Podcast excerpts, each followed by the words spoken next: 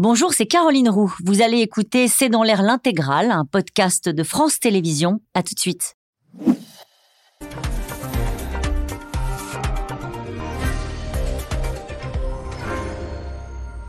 Bonsoir à toutes et à tous. Nous attendons vos questions SMS, Internet et réseaux sociaux pour alimenter notre discussion. Elisabeth Borne a mis de la solennité dans son appel. Une alerte hier aux Français les plus fragiles, les invitant à porter le masque dans les transports. Il ne s'agit pas encore d'une obligation, mais d'une recommandation. Les chiffres marquent clairement le début d'une nouvelle hausse de cas de Covid. 90 000 cas ces dernières 24 heures avec des Français qui boudent de leur appel vaccinal.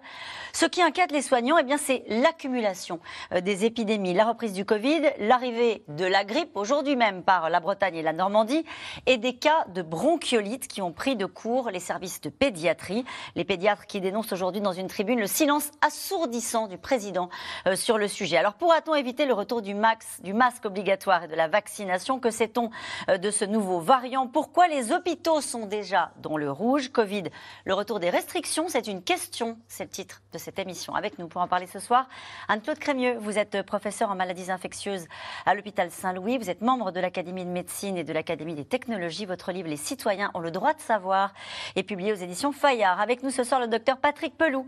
Euh, vous êtes médecin urgentiste au SAMU de Paris, président de l'Association des médecins urgentistes de France. Vous aviez d'ailleurs signé cette lettre dont je parlais à l'instant de 10 000 soignants Emmanuel Macron, publiée dans Le Monde d'aujourd'hui, crise de la pédiatrie. Monsieur le Président, votre silence est assourdissant. On va en parler dans un instant. Christophe Barbier est avec nous ce soir. Vous êtes éditorialiste politique, conseiller de la rédaction de l'hebdomadaire Franc-Tireur. Enfin, Sophie Orange est avec nous. Vous êtes rédactrice en chef à RTL. Bonsoir à tous les quatre. Merci de participer à ce C'est dans l'air en direct. Je me tourne vers, vers vous, Anne-Claude Crémieux. C'est le retour du masque.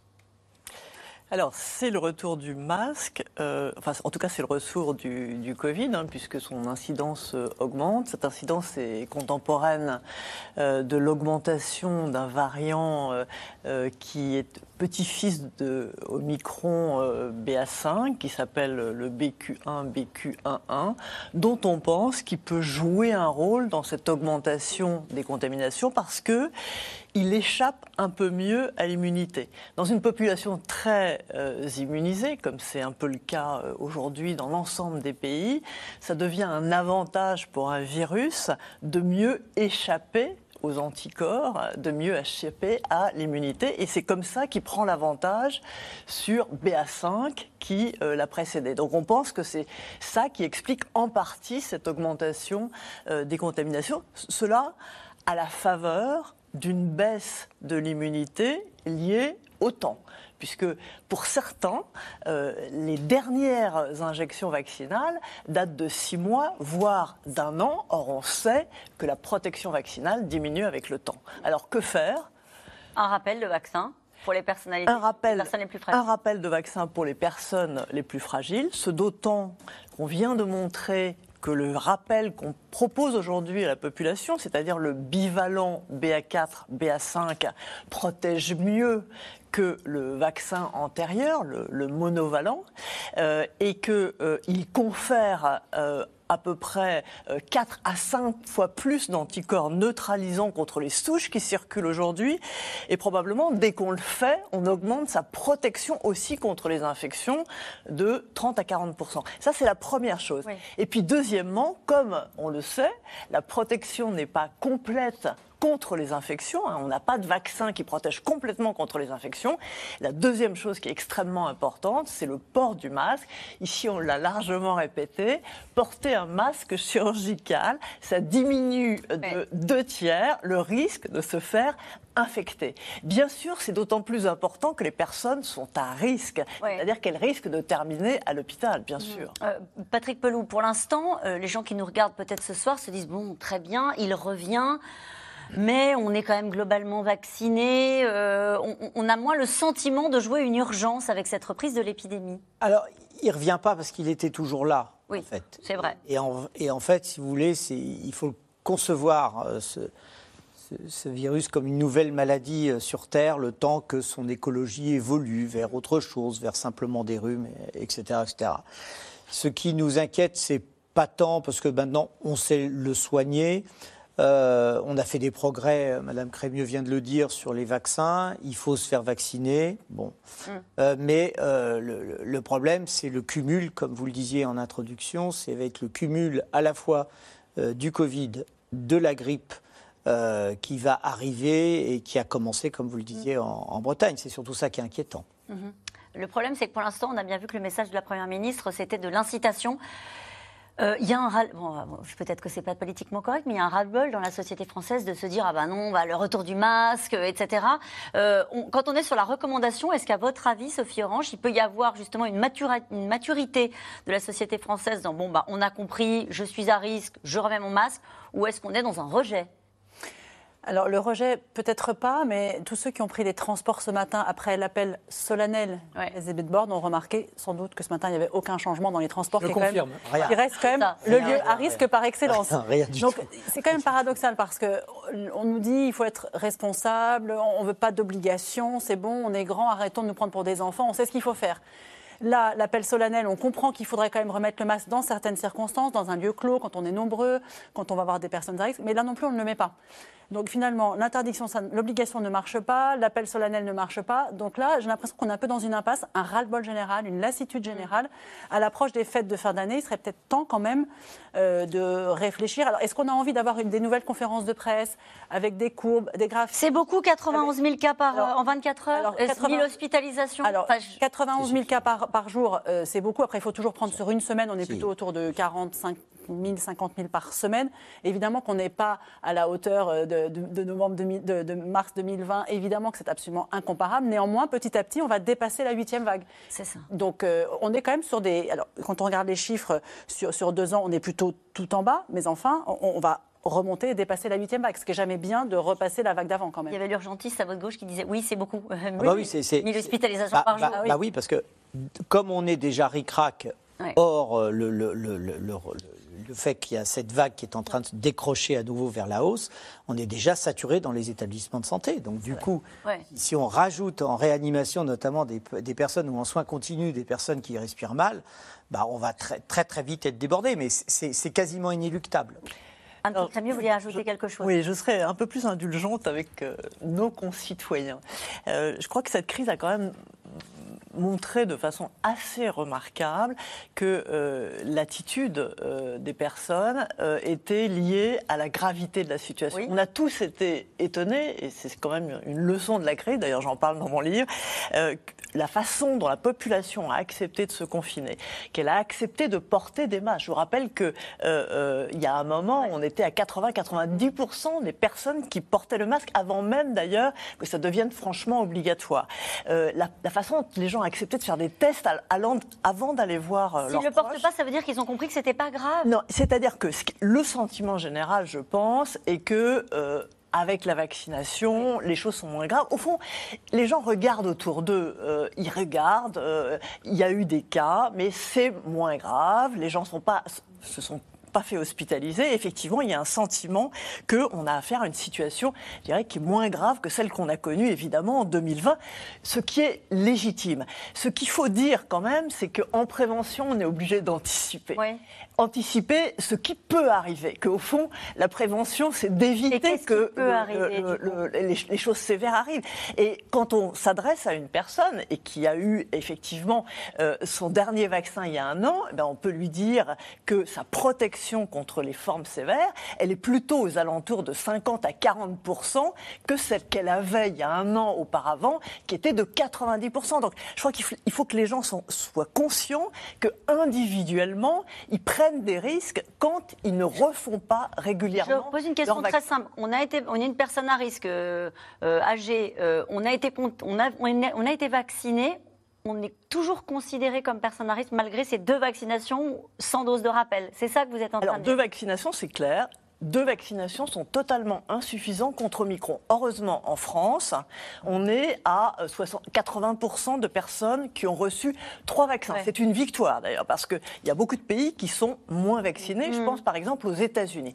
Donc, Mais même avec trois vaccins, la protection diminue de façon importante. Et nous, on voit à l'hôpital, les, gens qu'on voit à l'hôpital, ce sont des personnes âgées mmh. qui ont reçu trois vaccins, voire euh, même euh, deux, dont en fait la dernière vaccination est ancienne. Donc oui, il faut être conscient que même individuellement, on prend un risque si on ne refait pas euh, de, de, de rappel tous les six mois. Après, on verra. Mais aujourd'hui, c'est ça la règle pour être bien protégé. Christophe Barbier, elle a dû y réfléchir avant hein, de, passer ce message-là, Elisabeth Borne. Bien sûr, c'est une montée en grade très très très lente. Il y a d'abord les discours du ministre de la Santé François Braun et maintenant on est au stade primo-ministériel avec une recommandation.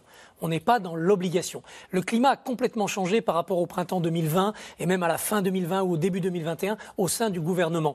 On n'a plus aujourd'hui au sein du gouvernement ce qu'on appelait avec un peu d'acrimonie, le clan des enfermeurs ou le clan des mm. confineurs, ceux qui voulaient reboucler le pays, notamment dans ce mois de janvier-février 2021 où Emmanuel Macron avait, fini par trancher non, on ne reconfine pas à 100%. Il n'existe plus ces gens-là, d'abord parce que le personnel politique a un peu changé, ensuite parce qu'on considère que désormais ce ne sont plus des vagues d'épidémie, mais une ondulation. Mm. Euh, inévitable. Euh, et donc il ne faut plus affoler les gens en disant attention, une vague arrive. Enfin, que peut-être il faut commencer à habituer la population au fait que c'est sérieux, comme la grippe. Un peu plus que la grippe, mais que ça se banalise comme la grippe. Le dernier argument que personne ne dit au gouvernement, c'est qu'on n'a plus les moyens de se payer un quoi qu'il en coûte. Donc mettre les gens au chômage partiel, euh, faire des PGE aux entreprises et remplacer les chiffres d'affaires manquants, on ne peut plus le payer, donc on ne le fera plus. J'ajoute un détail. Si vous confinez les Français et qu'une fois qu'ils sont chez eux confinés, vous leur dites tiens, au fait, on va couper l'électricité pendant 4 heures, non, là, non, il n'est pas question de. C'est la double peine. Hein. On est, non, on est très, très, pour l'instant, on est très loin. Après, quelque chose d'assez frappant. Olivier Véran, euh, qui est porte-parole du gouvernement, euh, si je ne m'abuse, euh, hier a exprimé oui, il semble qu'effectivement, on s'approche d'une 9e vague. Il aurait été ministre de la Santé il y a quelques mois, il n'aurait pas dit il semble que, il aura dit nous sommes au début d'une 9e vague. Et qu'est-ce qui a changé? Eh ben, ce qui a changé, c'est qu'il se rend compte.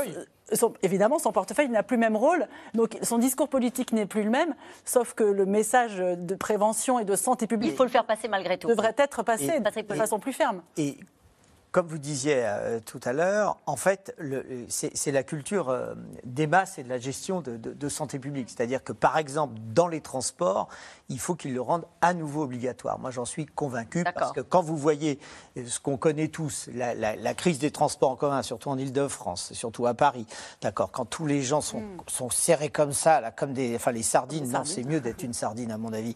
Mais comme ça et tout. Quelqu'un tousse et on est sûr que tout le wagon est contaminé il va falloir le rendre obligatoire à nouveau, y compris ce que vous voyez notamment dans les avions. Ce n'est pas grave. Ce qui est intéressant, c'est qu'on est en train, en effet, avec une culture qui évolue. Moi, j'ai été frappé dans les transports en commun de voir que notamment ceux qui sont euh, issus euh, des pays asiatiques, ils ont, ils ont le masque. On leur a dit, il y a une épidémie, hmm. ils mettent le masque.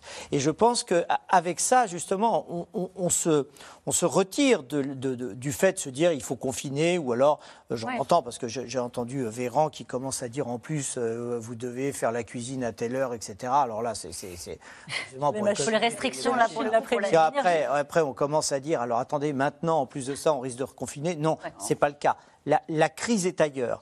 Et la crise est beaucoup plus politique en termes de, grande gestion euh, de la, civilisation qu'autre chose. En, tout cas, je retiens ce que vous venez de dire à l'instant. Il faut rendre le masque obligatoire dans les transports et c'est peut-être une décision qui sera prise euh, dans les jours qui, viennent. En tout cas, officiellement, l'épidémie de grippe est arrivée aujourd'hui en France. À cela s'ajoute une flambée des cas de bronchiolite et la reprise du Covid. On vient ensemble d'en parler. Une situation exceptionnelle qui fait craindre une nouvelle désorganisation euh, dans les hôpitaux où les services de pédiatrie sont débordés. Hier, la Première ministre a appelé, on a dit tout à l'heure, à remettre le masque dans les transports. Théo Manval, Nicolas Baudry-Dasson.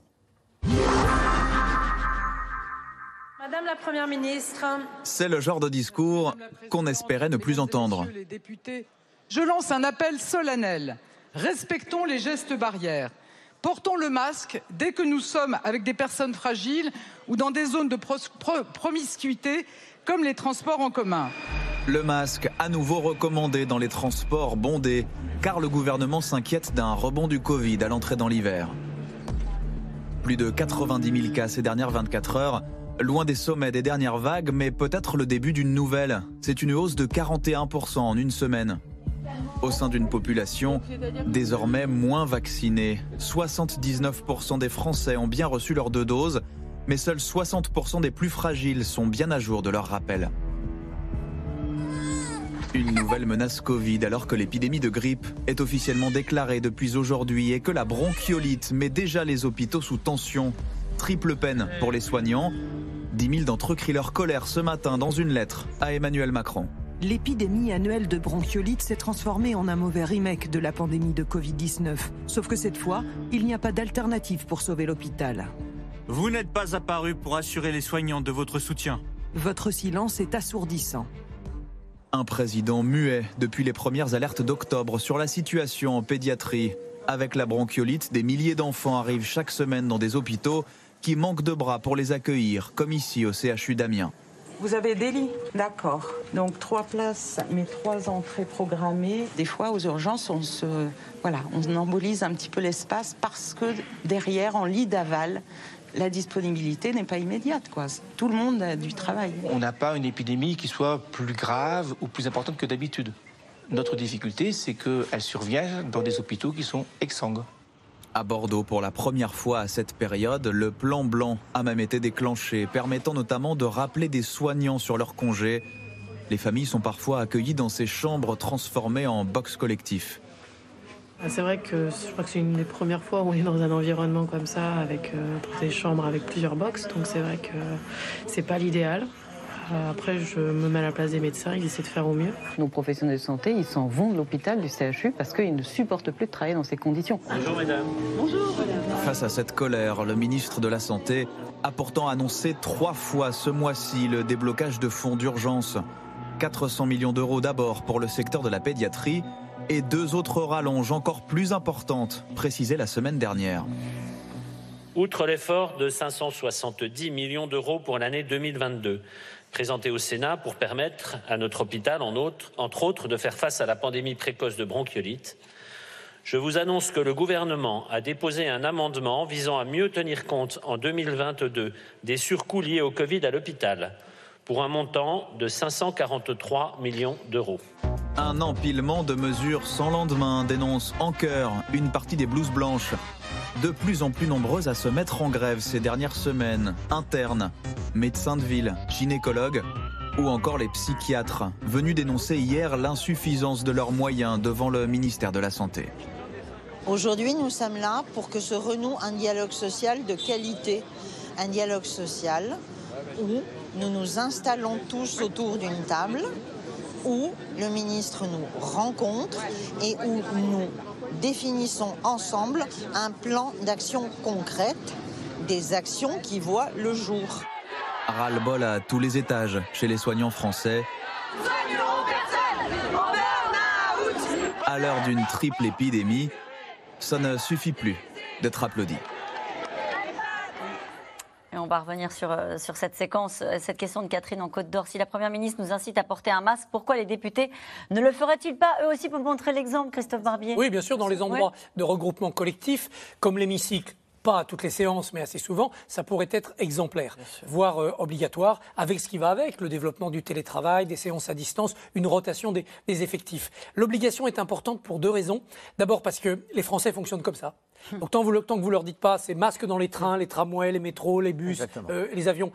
Ayez 35 euros d'amende ou plus si vous ne le mettez pas, ils ne le font pas.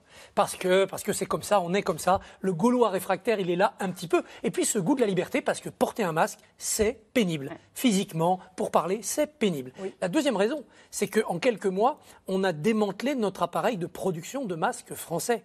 Je voyais des articles il y a quelques jours sur les dernières entreprises qui fabriquent des masques français, évidemment plus chers que les masques importés généralement d'Asie. Et donc on a tout doucement, bah, on s'est on s'est, euh, désarmé de ce côté-là. S'il fallait remonter en puissance vite, on serait incapable de fournir. On aurait de nouveau, avec un peu plus d'expérience, la même angoisse qu'il y a deux ans, des masques. Combien D'où viennent-ils Qui les prend en priorité et combien ça coûte? Rappelez-vous les premières boîtes de 50 masques qui étaient extrêmement chères, parfois jusqu'à 50 euros, avant que ça tombe à des prix plus dérisoires. À la différence quand même, c'est que les entreprises qui produisent des masques en France sont désormais plus nombreuses, savent faire, peuvent se mettre en route en quelques jours. Je pense qu'on est très très loin d'une pénurie de masques. Il faut, je pense peut-être pas affoler euh, les, les masques, on en aura. Euh, les, entreprises françaises sont désormais capables de fabriquer des masques. Il y a des stocks stratégiques qui se comptent en centaines de millions euh, d'unités pour, pour les hôpitaux notamment. Je pense que là, le sujet du masque n'existe plus dans notre. Est-ce qu'on peut faire passer un message clair, simple, Anne-Claude Crémieux, en disant que le masque, il faut le mettre désormais quand on est une personne à risque partout, tout le temps, quand on est en, en- en- en présence d'autres personnes qui peuvent nous contaminer Oui, Est-ce que c'est très ça sincèrement, je pense que c'est vraiment ça le, le- le message essentiel. Quand on est une personne à risque de faire une forme sévère, encore une fois, euh, euh, la protection conférée par la- le masque, euh, elle est unique. Euh, même le vaccin ne confère pas une protection aussi importante contre les infections. Et puis, et puis, il faut le rappeler, contre la grippe, le masque est vraiment très efficace. C'est pour ça qu'on n'a pas eu d'épidémie de grippe en 2020-2021. Donc, si vous voulez, on a deux vaccins, le vaccin antigrippal et le vaccin euh, coronavirus. Et puis, on a le masque qui est la protection contre les trois infections. Donc, qu'est-ce que vous voulez que je vous dise? On a tous les outils. Une question très simple. Est-ce qu'on peut faire les deux vaccins en même temps? Oui, on peut faire les deux vaccins en même temps. On les fait dans Covid. deux épaules différentes. Il y, a quatre- il y a 400 000 personnes euh, qui ont fait cette double vaccination. Peut-être sur le masque, redire aussi, on porte le masque dans quelles circonstances? Quand on est cas contact. Être cas contact, ça veut dire qu'on a passé du temps avec une personne contaminée. Et on porte le masque aussi quand on a des symptômes. Euh, j'ai mal à la gorge, j'ai le nez qui coule, je tousse, j'éternue, je suis testé, je suis négatif.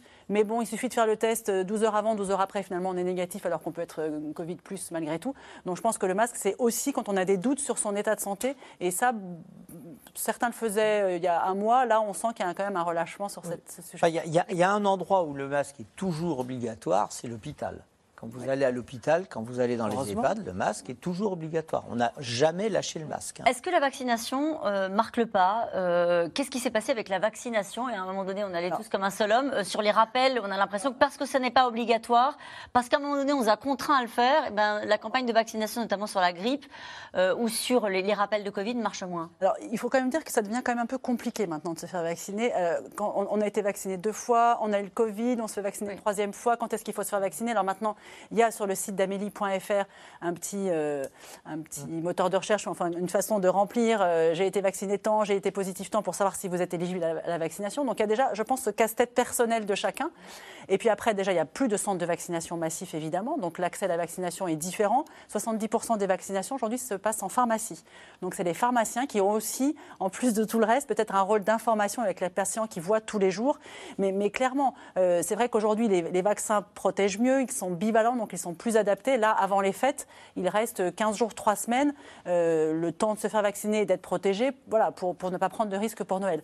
Mais c'est vrai que il y a les, les personnes de 80 ans et plus qui sont les premières euh, à devoir, euh, entre guillemets, se faire vacciner, sont très peu vaccinées par rapport aux autres vagues. Il y a effectivement une lassitude. Et ces personnes se disent, mais j'ai eu le Covid, je dois bien avoir encore quelques anticorps. Mais ils ont raison. j'ai encore Bien sûr, il y a encore des petits anticorps, mais beaucoup moins qu'une vaccination qui date d'il y a 15 jours. Et on voit bien qu'en termes de communication gouvernementale, tout le monde avait envie de tourner cette page et qu'il n'y a plus un message. Alors là, contrainte et forcée, la, la Première ministre y retourne. Mais même sur l'encouragement de la vaccination, alors que l'épidémie de grippe arrive, on voit bien qu'il y, a- y a un refus d'obstacle. Oui, il y a un refus d'obstacle qui est un peu incompréhensible. Que le gouvernement ait quitté la communication négative, anxiogène que les prédécesseurs ont portée, on peut le comprendre. C'est pas la même équipe, c'est pas le même quinquennat, et par ailleurs, ils ont assez d'anxiogène à diffuser avec la crise énergétique, la guerre, l'inflation. Donc cette priorité-là est passée finalement au second plan. En revanche, je ne comprends pas pourquoi le gouvernement n'est pas plus allant dans la pédagogie, dans la prophylaxie par rapport à la vaccination ou aux mesures de, de précaution. On vous sait que le gouvernement a des budgets de communication, il les investit, mais paradoxalement, pour l'instant, il les investit de manière moins visible que c'était le cas avant, et de manière un peu moins martelée. Alors c'est vrai que les Français sont devenus allergiques, si j'ose dire, à euh, la crainte maximum du Covid. On l'a un peu intégré à notre vie, on n'a pas envie qu'on nous le rappelle tous- tous les matins. Mais à un moment, le gouvernement devra prendre le taureau par les cornes et communiquer plus fortement là-dessus. Anne-Claude Crémieux Oui, là-dessus, on peut s'étonner d'ailleurs parce que, euh, comme ce sont à peu près les mêmes personnes qui sont concernées par la vaccination antigrippale et la vaccination euh, Covid, on peut s'étonner qu'on ne reçoive pas, enfin que ces personnes-là ne reçoivent pas de bons de l'assurance maladie. On a quand même un système avec euh, de, de- de- de l'assurance maladie qui permettrait d'identifier les personnes qui relèvent de, la vaccination. C'est vrai qu'au début, ça a été assez compliqué pour les gens de savoir si vraiment ils Bien relevaient d'une nouvelle dose. Je pense que c'est toujours le cas pour les gens qui vous regardent. On aura peut-être des questions en ce sens ce soir-là. Et, et- et d'autre part, aux Éta- enfin, en Angleterre, c'est ce qu'ils ont fait. hein. Ce sont des, des- des- des bons qui sont envoyés chez les personnes qui savent donc qu'elles relèvent euh, du rappel et euh, leur taux est bien meilleur. Parlons de la pédiatrie, euh, parce que tout ça se, se- se produit dans un contexte, ce n'est pas la première fois que les pédiatres interpellent le gouvernement et alertent le gouvernement sur la situation de l'hôpital et en particulier des services de pédiatrie qui ont été déstabilisés, ça peut paraître incroyable, par une épidémie de bronchiolite qui est arrivée plus tôt. Qui est arrivée un peu plus tôt, mais qui n'était pas euh, plus forte que les autres années. Et en fait, c'est là où c'est un révélateur sociologique et social du, monde hospitalier, c'est qu'avant les hôpitaux pédiatriques, on n'en entendait pratiquement pas parler. Parce que le personnel, les infirmières, aimaient aller, il y avait une appétence, c'était toujours les premiers postes de choisi, c'était la pédiatrie. Ben, ça s'est cassé aussi la figure. Et donc, du coup, il y a des lits qui ont fermé. Il y a eu une, une mauvaise évolution du secteur pédiatrique qui s'est faite euh, par une insuffisance de la montée en puissance de la pédopsychiatrie. Ça fait que quand vous parlez avec nos, nos collègues pédiatres, ils vous disent mais on a beaucoup de lits de pédiatrie générale qui sont occupés par des problèmes de pédopsychiatrie. Premièrement. Deuxièmement, la saturation des urgences euh, pédiatriques, si vous prenez un exemple, il y a jusqu'à 15 à 20 des fréquentations des urgences, c'est des gens qui viennent chercher des certificats pour le sport, pour les vacances, Oui. pour les voyages, pour l'exclusion euh, scolaire. Bon, c'est- il il y a, il y a il y, a, il y a vraiment un sujet sur la pédiatrie. C'est pour ça que les pédiatres, et ils ont raison, ils ont protesté et ils protestent encore. Mais là, ce qui annonce euh, à chaque fois, comme chaque hiver, depuis toujours, la bronchiolite, on sait que trois semaines, un mois après, la grippe arrive. Vous l'avez Ouais. annoncé, la grippe Elle arrive. là. Et ce qui va se passer dans les hôpitaux adultes, eh ben, ça va être, je ne veux pas jouer les Cassandres, mais ça va être encore pire, parce que là, nous avons des milliers. C'est pas qu'on n'a pas les lits. Il faut bien comprendre ça. C'est pas qu'on n'a pas les lits. On n'a pas les personnels. On a les lits, on a, on a les draps, on a l'oxygène, on a le matériel, le personnel. Ça. Et c'est là où, si vous voulez, il y a eu, euh, malgré tous les efforts qu'ils ont fait avec le Ségur, les milliards qu'ils ont mis euh, sur la table, etc. Bon, ça a été insuffisant. Il faut un choc énorme sur les salaires des personnels, parce qu'avec toutes les raisons que vous connaissez, le logement dans les grandes villes, l'inflation, c'est impossible, de, de travailler dans des grands centres, dans des grands CHU, dans des grandes villes, et il faut relancer une attractivité du personnel, et vous ne, vous ne pourrez pas échapper à une augmentation des salaires pour le re- re-rendre attractifs ces métiers. Et Sophie Orange, les les signataires de cette tribune rappellent régulièrement que le taux de mortalité infantile en France est reparti à la hausse qu'ils voient comme un signe d'alerte pour un grand pays euh, avec un système de santé comme le nôtre. Ça paraît assez incroyable. Et même la bronchiolite a démarré conformément aux années précédentes. Et là, depuis une semaine, les indicateurs sont aussi graves. On n'avait jamais vu ça depuis 10 ans. Donc vraiment, la situation est très grave. Et quand on entend les pédiatres aujourd'hui, ils vous racontent quoi? Ils vous racontent qu'on met des enfants en réanimation dans des bureaux. Ils vous racontent qu'on fait venir des infirmiers adultes pour travailler dans des services de pédiatrie. Et mais moi, je suis désolée, mais ce discours-là, ça me rappelle le discours que tenaient les médecins en mars, avril, mai 2020 sur le Covid, où, où- où on prenait des bureaux, euh, des couloirs euh, qu'on transformait en salles de réanimation et on prenait des infirmiers de gastro qui venaient en pneumologie. Donc on a l'impression que là, la bronchiolite vit un petit peu son, son Covid euh, printemps 2020 a- avec des, des- des soignants qui font deux, trois gardes par semaine, qui sont effectivement au bout du rouleau. Avec des, la bronchiolite, ça touche essentiellement les petits de moins de deux ans. Et là, en ce moment, sont hospitalisés par semaine 3000 enfants, 95% en moins de un an. Vous imaginez des parents.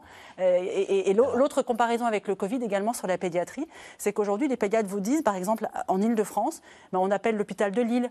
On appelle Amiens. Ah oui, oui. On les met parfois à appelle 300 Rouen. km de Oui, leur parce qu'il n'y a pas de place, mais ils n'ont pas de place non plus. et- Et, et- et c'est- vrai que c'est un cri de détresse que poussent les ce pédiatres qu'il faut que, par exemple, l'exemple que vous donnez, par exemple, Oui. quand on est à Paris et qu'on ne peut pas faire autrement de mettre un enfant ou un nouveau-né en réanimation à Amiens, à Chartres, etc., vous avez une ambulance spécialisée avec un pédiatre qui s'en va, mais c'est pas pour une demi-heure.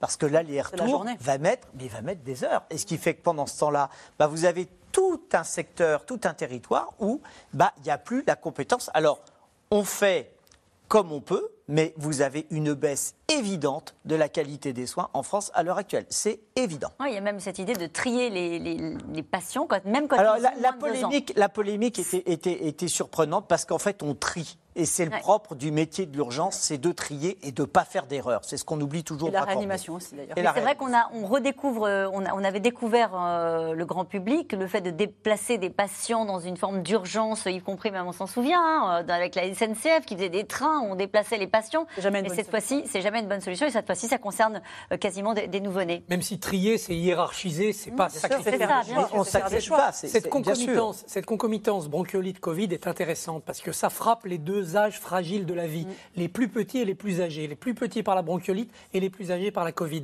Or, depuis un peu plus de 100 ans, nos deux grandes victoires, c'est d'avoir terrassé la mortalité infantile et d'avoir prolongé l'espérance de vie jusqu'à des chiffres qu'aucun savant n'aurait osé pronostiquer il y a encore 100 ans.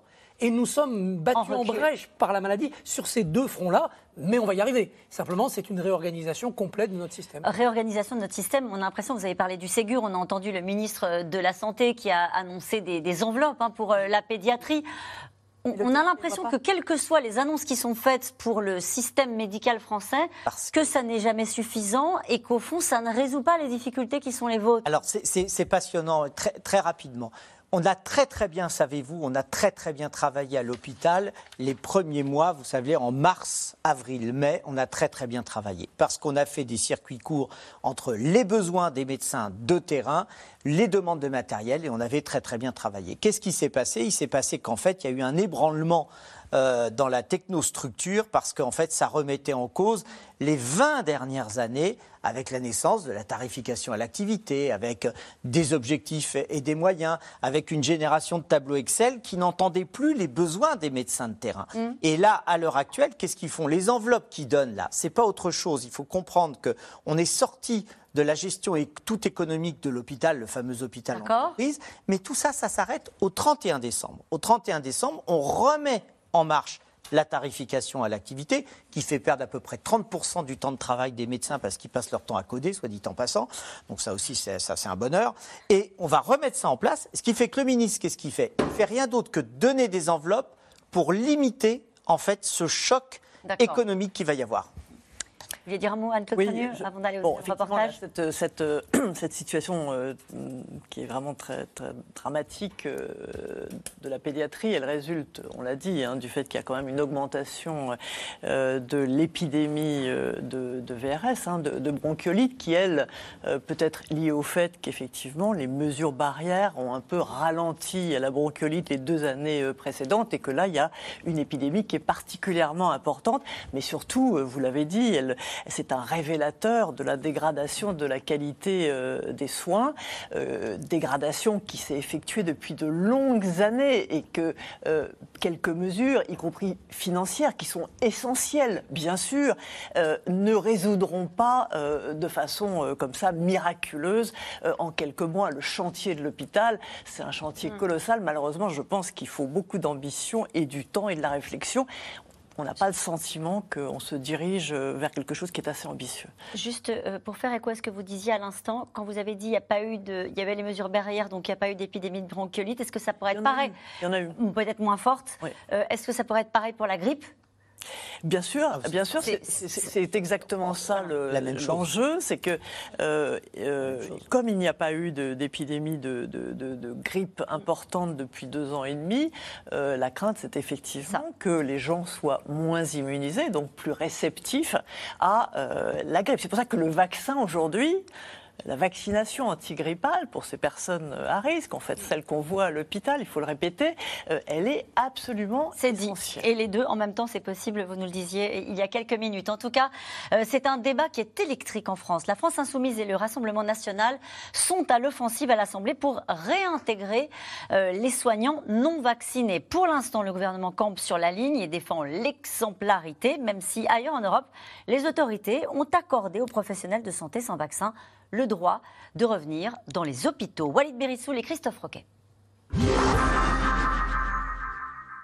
On n'est pas dans le bureau politique de la France Insoumise, on est au Parlement. Ça s'appelle la démocratie. Et je... À chaque fois que le sujet revient, il enflamme les esprits. Faut-il réintégrer les soignants non vaccinés?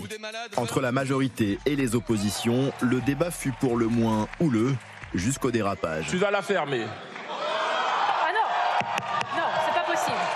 La séance est suspendue pour 5 minutes. Pas possible. Je m'étonne un tout petit peu, honnêtement, du niveau de tension que je n'ai jamais vu en 12 ans de Parlement. Au cœur de la bataille, une proposition de loi de la France insoumise, soutenue par les autres groupes d'opposition, et freinée à coup d'obstruction par un camp présidentiel mis en minorité. Nous sommes 7 sur 10. Nous sommes la majorité et nous serons là pour le défendre tour. Nous demanderons et nous ne lâcherons pas que ce texte revienne. Le texte est bien revenu ce mercredi, déposé cette fois-ci par le Rassemblement national. Mais pour le gouvernement, la réintégration, c'est toujours non.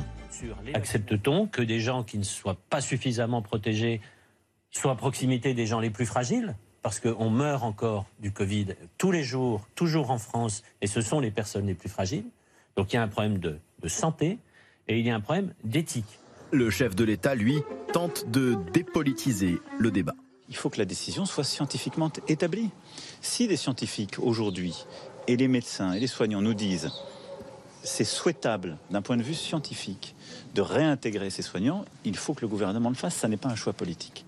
Sauf que les instances scientifiques, comme la Haute Autorité de Santé ou ce matin encore l'Académie de médecine, n'ont pas vraiment changé d'avis. Pour protéger les plus fragiles, les soignants non vaccinés ne doivent pas être réintégrés. Les partisans de leur réintégration, eux, évoquent des bras qui manquent face à la crise des effectifs à l'hôpital. Et ils citent un chiffre qui lui aussi fait polémique.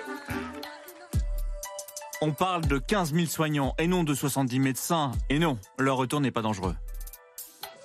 Ils seraient en réalité beaucoup moins nombreux. Selon la Fédération hospitalière de France, 4000 soignants seraient actuellement suspendus sur plus d'un million de médecins, d'infirmiers et d'aides-soignants.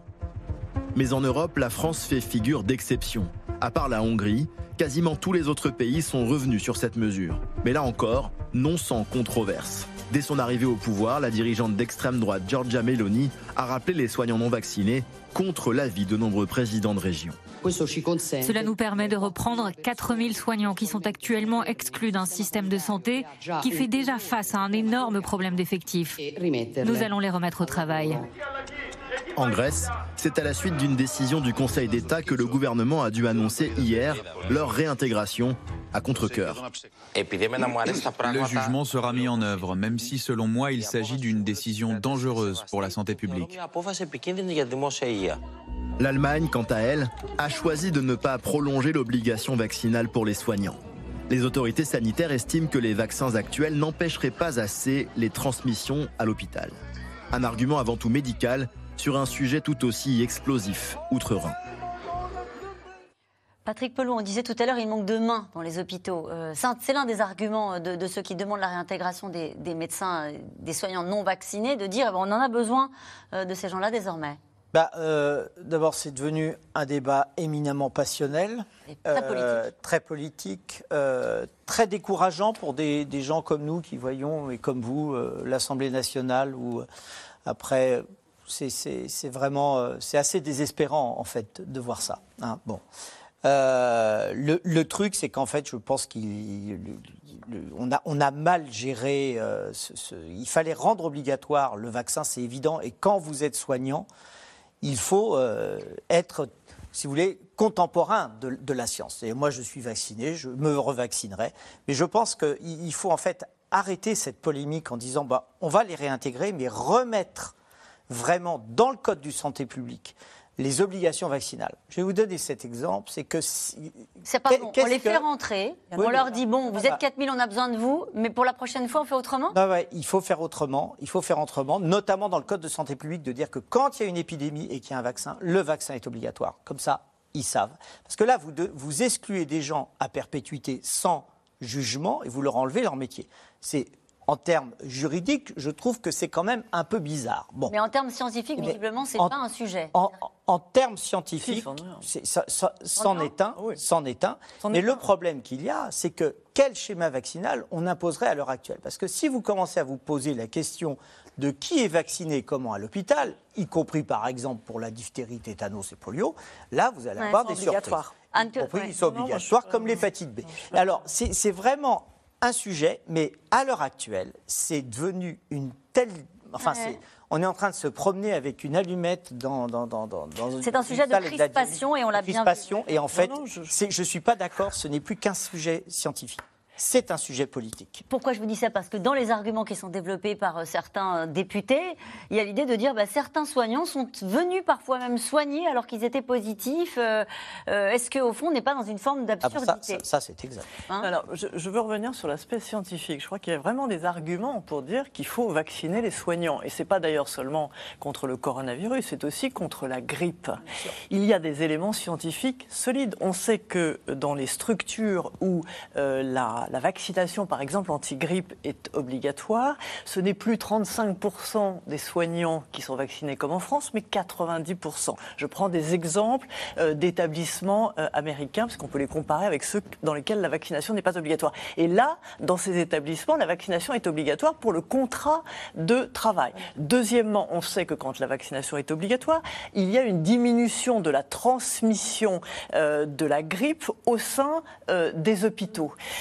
Et enfin, euh, donc si vous voulez, euh, euh, troisièmement, euh, ces personnes sont au contact euh, de, pers- de- de personnes de plus en plus fragiles. hein. Nous soignons des gens de plus en plus fragiles, dont certains sont immunodéprimés, c'est-à-dire que eux n'ont pas la chance d'être protégés, et on les mettrait au contact de soignants qui eux refusent euh, de protéger, de protéger les autres. C'est une erreur de dire que la vaccination ne protège pas du tout contre la transmission. Ce qui est vrai, c'est qu'on peut attraper le Covid malgré le vaccin, mais les éléments qu'on a disent qu'il y a moins de risques de, euh, de- d'être infecté quand on est vacciné. Donc oui, il y a des éléments, et moi je pense que c'est aussi un devoir d'exemplarité. Euh, nous sommes quand même les représentants, je dirais, euh, de la santé. euh, y compris la, la santé publique, et on doit euh, avoir euh, cet, cet aspect exemplaire de montrer. Donc, il ne faut pas les réintégrer. Donc, il ne faut pas les réintégrer, et je dirais même plus, c'est une. Je suis, là, je suis d'accord avec vous. C'est, je pense qu'on a fait un pas en avant contre la lutte contre la transmission des infections respiratoires dans les hôpitaux, et que réintégrer ces soignants, c'est refaire un pas en arrière. Christophe Barbier, sur ce débat, euh, euh, à l'instant, Patrick Pelou disait c'est devenu tellement éruptif qu'on n'est même plus dans, au fond, une approche médicale. Mais aujourd'hui, c'est un, combat qui hystérise le débat politique. Tout à fait. Et pourquoi le gouvernement dit non? Ce n'est pas un débat politique, c'est un débat scientifique. Donc tant que les autorités scientifiques diverses ne nous disent pas réintégrer-les, on ne les réintègre pas. Tout simplement parce que le gouvernement n'est pas sûr d'avoir de majorité à l'Assemblée sur ce texte. Il est même assez certain du contraire. Pourquoi? Une bonne partie de la NUPES est pour la réintégration des soignants non vaccinés. C'est d'ailleurs LFI qui a mené dans sa niche parlementaire cette proposition de loi. Pourquoi il y a eu ces débats si virulents? Parce que le gouvernement, voyant que sa majorité était débordée en nombre, a déclenché une bataille de sous-amendements pour gagner du temps, faire des rappels au règlement, des suspensions de séance et dépasser minuit. Parce qu'à NUPES, il faut ajouter le RN, qui est majoritairement pour la réintégration des soignants non vaccinés, une bonne partie du petit groupe LIOT, dans lesquels il y a les élus d'outre-mer, et on sait qu'en outre-mer, c'est encore plus sensible cette problématique, et enfin, il y a les républicains.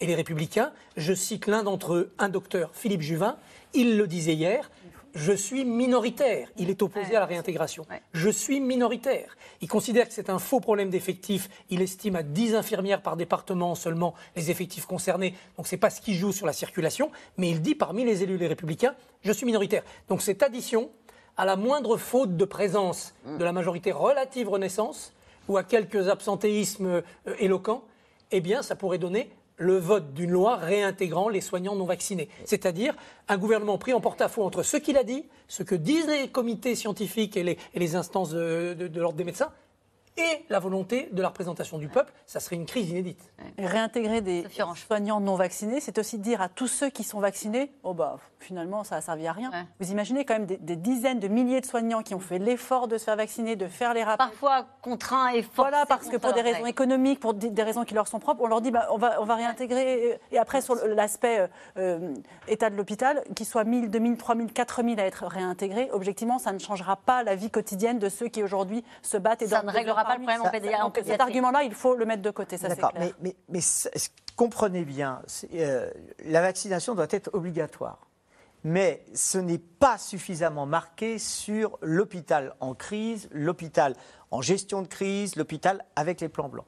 On a, on, a des insuffisances là-dessus. Et il faut revoir ces textes et, à mon avis, repartir à zéro, c'est-à-dire Ouais. calmer cette crise qui est, qui est vraiment, mais comme vous dites, éruptive et qui est euh, vraiment euh, Vous dites les réintégrer, c'est une façon de calmer le jeu. de calmer le jeu. Pour pouvoir mais- mieux mais rendre le- de la vaccination obligatoire. re-rendre la vaccination obligatoire, mais partout dans tous les le hôpitaux, y compris aux Antilles. En tout cas, vous avez le droit de ne pas être d'accord. Cette question de Bernard dans le Tarn, les fêtes de fin d'année vont-elles ressembler à celles de 2020 et 2021 Non. Non. Non. Oh non, non, faut faire la Non. fête. Anne-Claude Crémieux, non. Enfin, nous ne sommes pas en 2020. En 2020, il n'y avait pas de vaccin. Encore une fois, comme je l'ai dit, nous avons tous les outils euh, pour passer de bonnes fêtes de fin d'année. J'ajouterai au masque et à la vaccination qui vous permettra euh, de ne pas être infecté euh, pendant les fêtes, si vous la faites maintenant, parce que vous serez au maximum de C'est protection. maintenant qu'il faut se faire vacciner. Bah, si, on, si on se fait vacciner maintenant, dans trois semaines, on est au maximum de protection. Donc on a quand même vraiment diminué ses chances d'être infecté.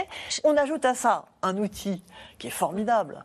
Qui est, une- qui est une- qui est- qui est vraiment un progrès dans la prévention, c'est l'autotest. Vous imaginez on peut, on peut se faire un test deux heures avant de rencontrer des personnes fragiles. Je me dis, ah, vraiment, on a tout ce qu'il faut. Bon, allez, cette fêtes. question que je voulais vous poser, Christophe Barbier, euh, qui fait écho naturellement à la gestion de la crise du Covid. Pourquoi Agnès Buzyn a-t-elle été mise en examen Parce que dans la gestion de cette crise-là, il y a aussi peut-être une préoccupation de l'ensemble des membres du gouvernement, dès qu'il s'agit du Covid, une crainte Bien sûr. de terminer devant les tribunaux. Bien sûr, c'est évident. Elle, elle a été mise en examen devant la Cour de justice de la République. C'est l'instance habilitée à juger les ministres dans l'exercice de leurs responsabilités. Donc c'est un très très long processus.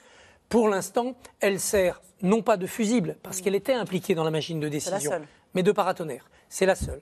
Le seul exemple avec lequel on puisse comparer, c'est pas du tout les mêmes affaires, mais c'est la même mécanique, c'est l'affaire du sang contaminé. C'est-à-dire toute une série de décisions ou de non-décisions, parce que c'est le même reproche qui est fait, qui avait remonté à l'époque vers Georgina Dufoy, Edmond Hervé et Laurent Fabius. Sauf, Sauf que à la fin, la comparaison est quand même. C'est la comparaison, mais parce qu'il y a quand même eu des, erreurs. Bien sûr. On savait et on Voilà. a commis des erreurs, Mais alors que là, je sur le parle simplement de pas. mécanique de mise Oui, en examen, ouais. vu de l'opinion, sur des problèmes comparables, ces problèmes de, de- de santé publique.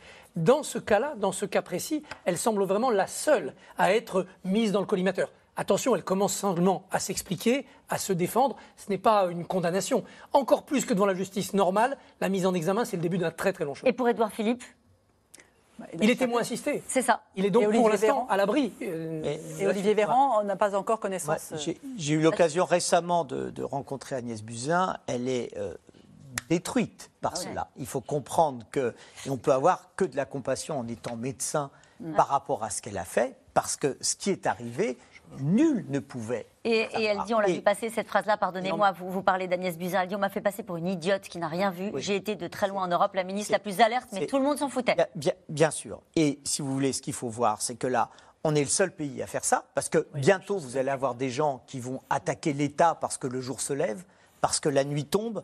Les, les enfants vont attaquer leurs parents en disant Tu m'as fait naître dans un, pays, dans un monde où l'écologie est en train de, de- de- de Mm. s'effacer. Non, mais c'est- n'importe quoi. Et Agnès Buzyn, ce qu'elle m'a dit, et ce qui est très grave, c'est qu'on la conforte. on- le- les, les juges passent leur temps à lui mettre des, des- des affirmations dans de mauvais articles de presse. Elle, elle arrive avec des articles scientifiques et c'est très dur pour elle de se défendre. Et nous allons- Et là, juste terminer, c'est que les histoires ne sont pas com- Je vous aide. comparables. Moi, j'ai un mot à dire important C'est là-dessus. terrible. Bon. C'est terrible parce que plus personne voudra être ministre de la Santé. Non, moi je, je- je- je dis. Très vite alors. Il y a, non, il y a eu, il y a eu incontestablement, il y a eu incontestablement des retards au début de la crise.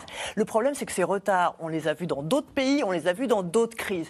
La conclusion, c'est que ce ne sont pas les individus qu'il faut mettre en cause, c'est notre système, c'est notre système de préparation aux crises. Et si on ne fait pas ça, si on, on prend des, des- des- des- si on juge des individus, eh bien, on ne tirera pas les vraies leçons qui vont faire que, à la prochaine crise, la France sera mieux C'est sûr qu'il y a un endroit où ça ne se passera pas comme ça. C'est là où on voit maintenant, en Chine. Les mesures de restriction en Chine ne passent plus. C'est devenu le moteur d'un mouvement de contestation qui tourne au bras de fer avec euh, le régime, avec le parti aujourd'hui. Des manifestations ont été réprimées avec violence à Canton alors que le parti a compris l'urgence d'accélérer la vaccination. Laura Rado et Ilana Zincotte. À Canton, la nuit dernière, les manifestants ont affronté la police armés de projectiles. Face à eux, des hommes en combinaison blanche avancent en rang serré et répliquent à coups de gaz lacrymogène. Sur ces images amateurs, une dizaine de personnes, mains liées, est arrêté par les forces de l'ordre. Signe de la reprise en main du régime chinois après un week-end de mobilisation historique.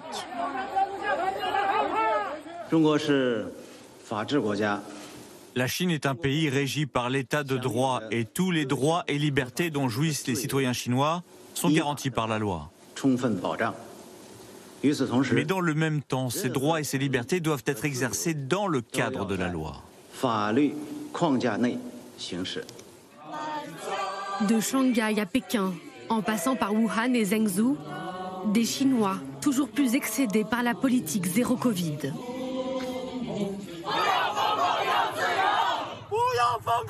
Le mouvement est déjà surnommé la révolution de la feuille A4, ou plutôt de la feuille restée blanche, symbole de la censure menée par le régime chinois. Une révolte que le principal organe de sécurité du pays a appelé hier à écraser. Il est nécessaire de réprimer résolument, conformément à la loi, les actions criminelles qui cherchent à briser l'ordre social. Alors face à une mobilisation de cette ampleur, le régime va-t-il lâcher du lest? Des étudiants qu'on a vus nombreux dans les manifestations ont en tout cas été autorisés à rentrer chez eux pour finir leur semestre à distance. Dans la capitale, plus question de bloquer les portes des immeubles confinés.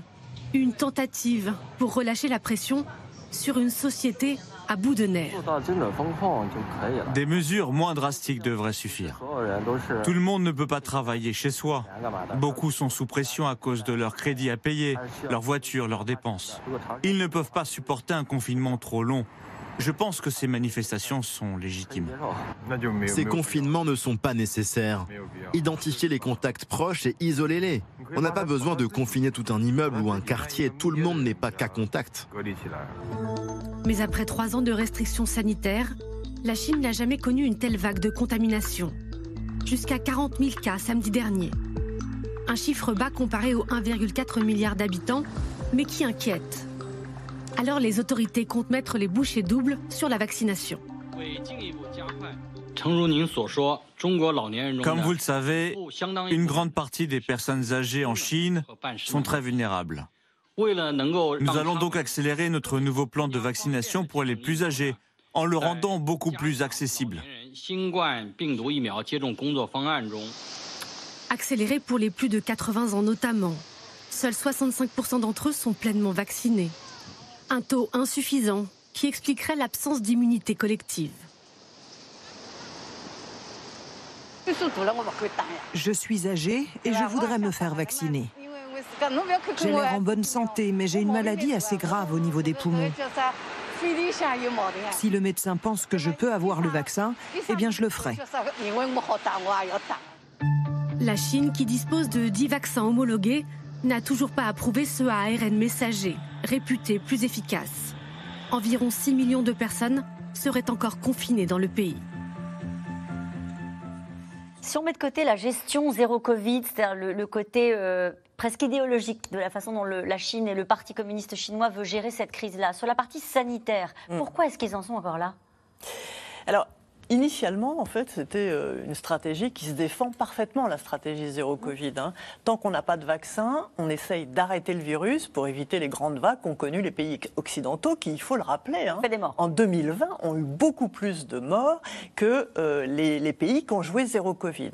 Simplement, effectivement, cette stratégie, elle marche. Elle marche sur une durée qui doit être limitée parce que c'est difficile à supporter pour la population, et elle marche en attendant le vaccin.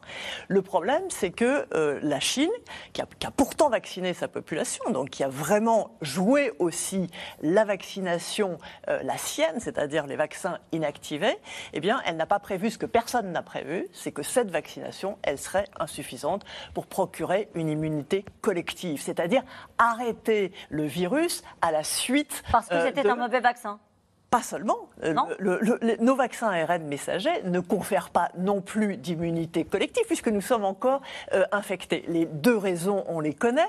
C'est que d'une part, la protection, elle a une durée euh, qui est limitée dans le temps. Donc il faut à chaque fois revacciner. Et la deuxième raison, c'est l'émergence de ces variants qui sont beaucoup plus résistants aux vaccins, notamment Omicron.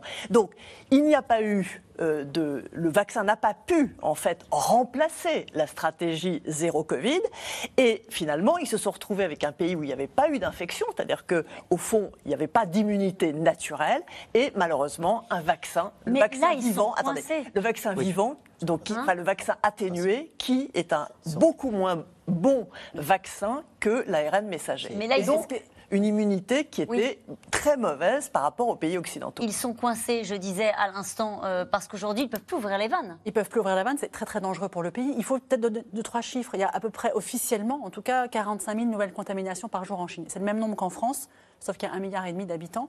En France, nous sommes 66 millions, donc on peut se dire mais pourquoi on en est là? Parce que si on ouvre les vannes, effectivement, le nombre d'infections va se compter en centaines de milliers et le nombre de morts en centaines de milliers. Et le risque aussi, c'est que plus le virus circule dans des quantités euh, telles que l'on vient de parler là, il y a un risque de création de nouveaux variants. Donc ce qui se passe en Chine intéresse aussi la France, parce que si des nouveaux variants autres qu'Omicron surgissent en Chine, euh, que va-t-il se passer pour nous en Europe et dans les autres pays du monde? Et nous revenons maintenant à vos questions. Une question de Bernard. Un appel solennel suffira-t-il à faire respecter gestes barrières et port du masque J'en doute. Il a Non, non, il a raison. Il a raison, Bernard Bernard a totalement raison. Euh, Je, je suis complètement d'accord. Quand on met un masque, on se fait moquer. Hélène, dans les Alpes-Maritimes, c'est vrai? C'est vrai euh, Ou alors pourquoi tu mets le masque euh, Oh non. euh, moi je trouve, euh, on Ah, sait, même pas. plus. euh, bah, moi pour l'avoir porté parce que j'étais qu'à contact. Ah bon, mais ça fait six jours que tu es qu'à contact, tu mets encore le masque? Bah oui, au bout du septième jour j'arrêterai. Euh, On met le masque pour protéger les autres et un- Oh. je parle sous votre contrôle pour euh, aussi se protéger soi-même naturellement. Allez, le gouvernement communique moins qu'auparavant sur l'épidémie. Est-ce un calcul politique? Christophe Barbier Oui, oui, oui, il y, a une part de, calcul politique, mais il y a aussi une part de priorité des, dossiers et de priorité des angoisses. C'est pas qu'on est habitué à la Covid, mais ça fait quand même plus de deux ans maintenant. Entre-temps, il y a quelque chose qui est arrivé qui s'appelle la guerre en Ukraine et qui, par toute une série de, conséquences en chaîne, de, l'apocalypse nucléaire jusqu'à la pénurie de, gaz, a entraîné d'autres angoisses. C'est pas, euh, pas nouveau. Euh, au bout de combien de temps a-t-on oublié la grippe espagnole en, en 1918 en quelques années, c'était oublié, balayé. Vous voyez, cette amnésie des peuples, elle est récurrente. Quand on a eu le début de la Covid, on a reparlé de la grippe de Hong Kong, de la grippe de Singapour. On s'est dit, tiens, au fait, c'était déjà arrivé. On avait tous complètement oublié. À quoi est due euh, la crise de la pédiatrie? Comment accepter que nos politiques publiques mettent nos enfants en danger? Le- Patrick Pelou. Euh, alors d'abord, c'est inacceptable puisque c'est le rôle régalien de l'État et c'est pour ça que nous vivons dans une société, une nation, c'est pour être protégé, d'accord? Bon, premièrement. Deuxièmement, en fait, pourquoi?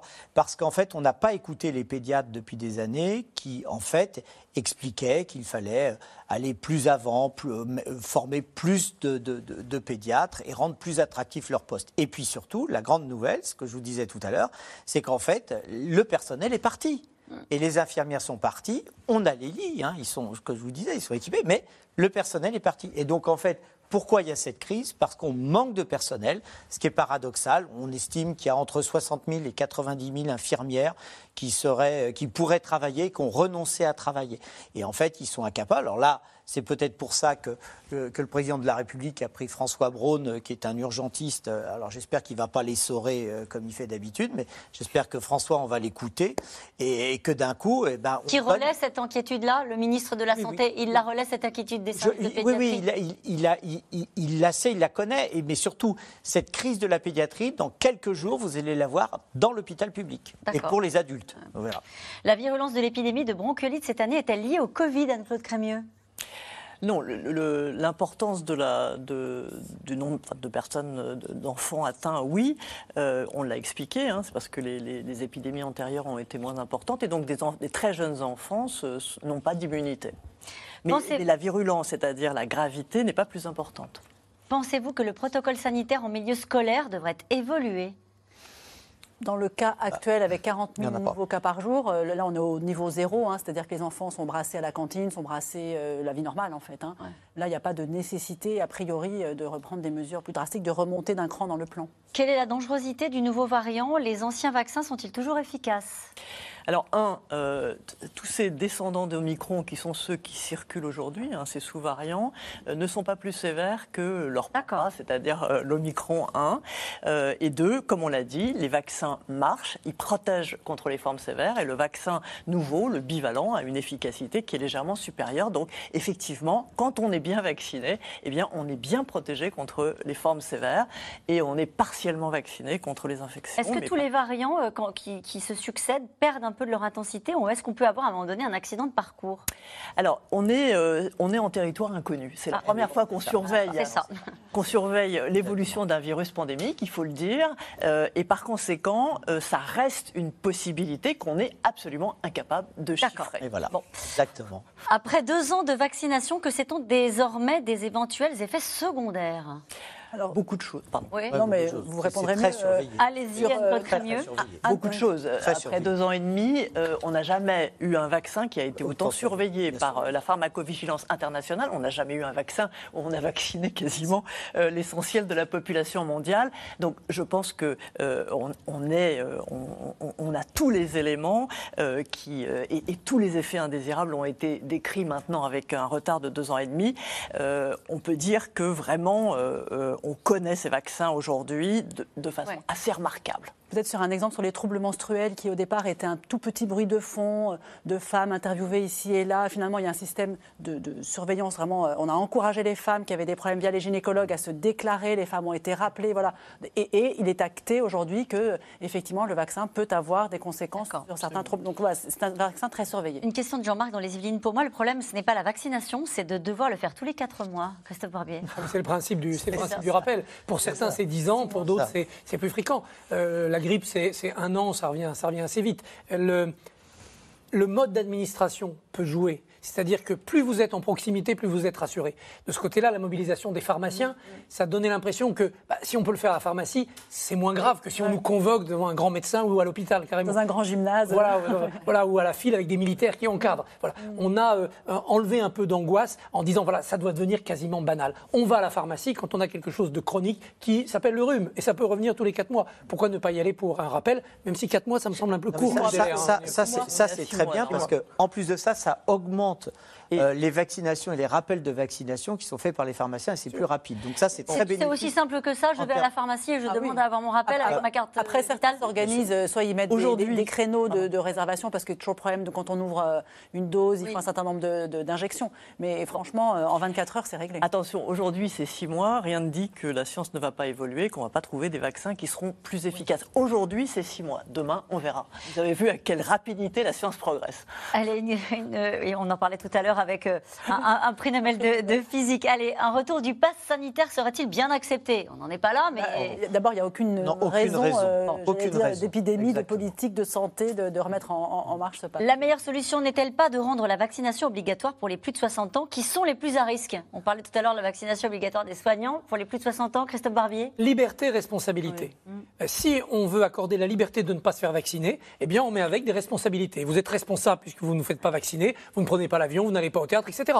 C'est le donnant-donnant. Si on commence à rentrer dans la vaccination obligatoire pour tous, on détruit l'aspect liberté. Donc les gens se diront, ben, et mes responsabilités. Elle l'est pour les petits. Il y a 11 vaccins obligatoires pour les enfants. Oui. Euh, quand on voit les systèmes de santé qui sont parfois saturés, on pourrait dire que pour les personnes à risque, c'est pas absurde de se poser la question. L'obligation n'est pas pour les enfants qui n'en sont pas conscients, mais pour les parents de ces enfants. Et parce qu'ils peuvent mettre en danger leurs camarades de classe. Et pour les plus âgés, c'était basé sur la relation médecin-malade. Le problème, c'est que vous avez maintenant plusieurs centaines de milliers de personnes qui n'ont plus de médecin traitant. Donc cette relation s'étiole. Euh, que fait la recherche concernant les Covid longs? Je suis laissée seule avec ah ma bah maladie. Euh, Alors, ça, ça, bombe à retardement. C'est une bombe à retardement. Il y a des consultations spécialisées qui ont été créées, notamment en pneumologie, pour suivre les insuffisances respiratoires chroniques. Mais il y a aussi des tas de choses qu'on découvre. Par exemple, les asthénies longues, c'est-à-dire c'est des fatigue. fatigués. Les états dépressifs, qui sont aussi une réalité, qui ont été décrites. Et c'est en fait, la recherche avance là-dessus. Mais c'est vraiment un problème. La sécurité sociale le sait d'autant plus que ça a été reconnu comme affection longue durée.